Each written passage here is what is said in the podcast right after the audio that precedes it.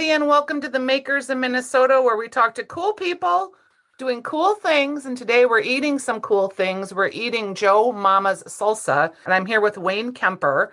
And Wayne, you have entered into the salsa game in a big way from starting out like a lot of people start out with making it for friends and family. Give us your story about Joe Mama's. That you are correct. Um, it started with friends and families. I actually started at the hockey rinks. Um, my friend Tony came up with the recipes. He was sharing it at a after a old man hockey game, and so typically guys get together they share a drink and they share whatever they have to bring and eventually what happened was tony was uh, bringing like 300 of these tubs a week to the hockey rink because people are kept on asking it saying that we want to buy it so we started selling it and it's kind of evolved from there and so what happened was tim is our other best friend and myself um, he asked us to help him and we and I declined many times. and then it got to a point where it was a it was a weekend. We were going to the pool, and I was trying to get Tony to come with, and he was sitting over this one gallon Ninja blender, sweating. And I said, "We're going to the pool. Come on with us." And he said he can't. He says, "I have about 300 of these to make." And I said, uh, "Well, this is just silly." I said, I'm out of here. So I went to the pool. And uh, at that point, I started researching um, bigger blenders for Tony. And uh, I bought him a six gallon blender, brought it to him, and said, Here, just take this. I can't watch you do this anymore. This is just silly. And so um, at that point, uh, Tim was with me at that point as well. And Tony asked again, Will you help me? And uh, I said I would if Tim would and Tim uh, had a pizza place. He does have a pizza place called Bell Pizza in Cottage Grove. So I knew that we'd have a kitchen.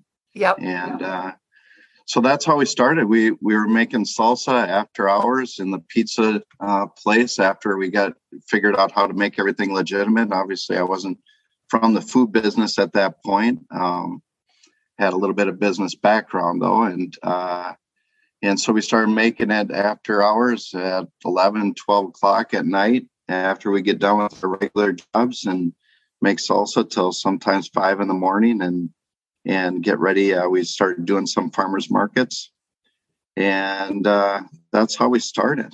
It was just uh, so we graduated to a bigger blender, and and actually we still use that blender today. And do you primarily drive sales through farmers markets or are you at retail at this point? We we actually have uh, we have a distributor and we're in grocery now. So we're in Cub, Hy-Vee, um, Festival Foods, Super Ones, um, and when COVID hit, we we kind of got obviously everything went away as far as the sampling, and and that was a big deal. So when we actually started, we were a fresh salsa, and we just started to gain some momentum and then covid came across and pretty much knocked us backwards um, where we had to reevaluate what we were going to do as a business um, because uh, just getting into the stores and getting some visibility and then everybody stopped going to the stores. Right. Um, and so our model had changed at that point. And so the decision was either we pack up and and call it you know okay we're done or move to a shelf stable version, uh, which gave us an opportunity to ship it across country um, and to be a little more flexible uh, logistically than we were. Um, so that's what we did.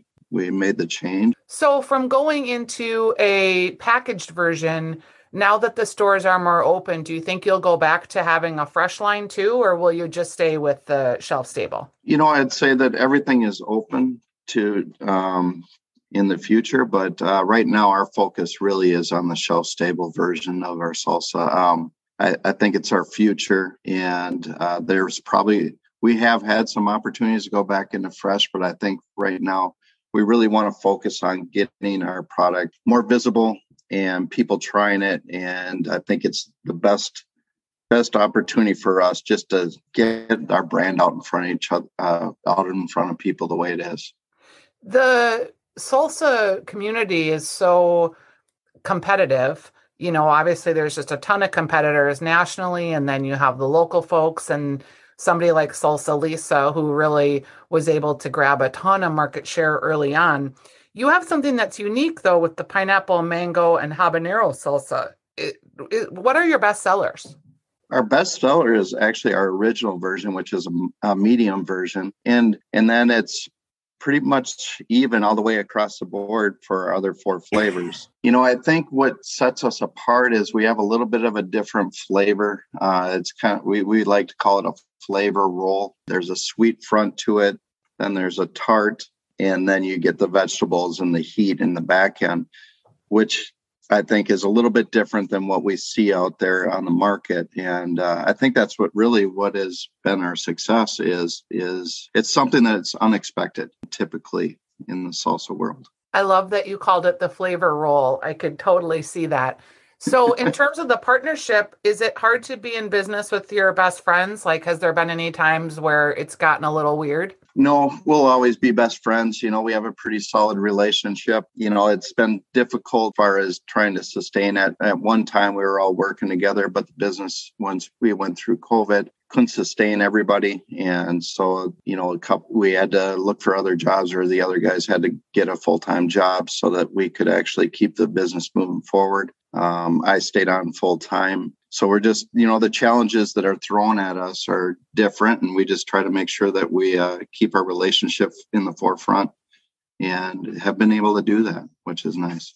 And that's not uncommon. We, when we had our business, we had like three years under our belt, and then all of a sudden, it couldn't sustain the two people it was sustaining. So one had to go get work and do mm-hmm. the work on the evenings and the weekends that needed to be done. And then eventually we were able to bring her back and then all three of us together. But you do have to make hard choices sometimes. And who knew that a pandemic was coming, right? Right. Only happens right. every hundred years or so. So when you think about how to get people to try your salsa, like what are what is your strategy? Are you doing events? Are you doing markets? Like how are you getting this into people's mouths? And if you get it into their mouth, are they likely to buy it? Well, that's a great question. You know, that was one of the things that we were doing early on is we did a lot of events. We did a uh, any farmers market that we could get into, but uh, our focus really was on on large events. And we were fortunate enough to be invited to quite a few events. You know, we were at a Minnesota Gopher football game. Um, we were at uh, I'm just trying to think. There was countless KTIS event, and so we were able to get it out there and and the reason that we really went into business and, I, and thought this was a viable product was from the farmers markets. Um, when we were keeping track of our sales there, 84% of the people that tried our product bought it. And I thought that was enough for us That's to high. Say, yeah, to say this is a business. And you know, just the feedback that we get from people when they try our product is is phenomenal. You know, most of the time is I've heard different things, but uh, the most common one is is you know I could just drink this uh, stuff is is what we hear most commonly. But you know I remember uh, we've heard numerous times you know I just eat it with a spoon and you know like soup. So it's it's right, kind of fun right. to like hear. Like gazpacho almost. Right, and we call it the Joe Mama smile. So what I would tell people as we were going out and we were sampling and doing some of those events, I said, just watch their faces. We call it the Joe Mama smile. Is when people try it, there's a reaction that I've never seen with any other food where the smile comes across. And I said, that's it. That's Joe Mama smile. And that's what we're looking for. That's nice. You could maybe bottle that at some point. right, right. So for this summer, where will people be able to find you this spring and summer? Um, we're going to try to look for any events that we can get out to. We're still, you know, the hockey world is is you know our bread and butter and we're trying to look at some golf tournaments. Um, but also, we're starting a fundraising program, which I think is really important to one to our success and and for us to give back because everything is really comes out of the hockey world as far as our salsa. So we're trying to honor the parents out there, the moms and dads that have to take the kids around to, you know, all these different rinks and put the time in. If we can do a fundraising program that can help, you know, alleviate some of that financial uh, hardship, I think it would be a a great program for everybody. So have you started that? Like, are you thinking, you know, like we'll sell you a case of salsa at this lower reduced rate and then the kids can resell it as their fundraiser? That's exactly what we're talking about. And we should be um, introducing that new program as early as uh, April. Neat. And then you get all Yeah. these evangelists too that are on your side. I, I, I haven't heard that very much with local products. Like you see it a lot Mm-hmm. of with national products or pizzas or cookie doughs. So that seems like a good opportunity for you. Right. And why not salsa? You know, the pizzas and the cookie doughs and the breads and, and sure, salsa. Perfect thing, uh, you know, because we think it is a sports oriented uh, product. You know, people are typically getting this no matter, not even hockey, you know, it's football, Super Bowls, uh, Right. gatherings. Um, salsa is a huge product. And so, you know, any type of gathering, sporting event, um, we, we feel that salsa goes with that. All right. Well, it's great to talk with you at Joe Mama Salsa.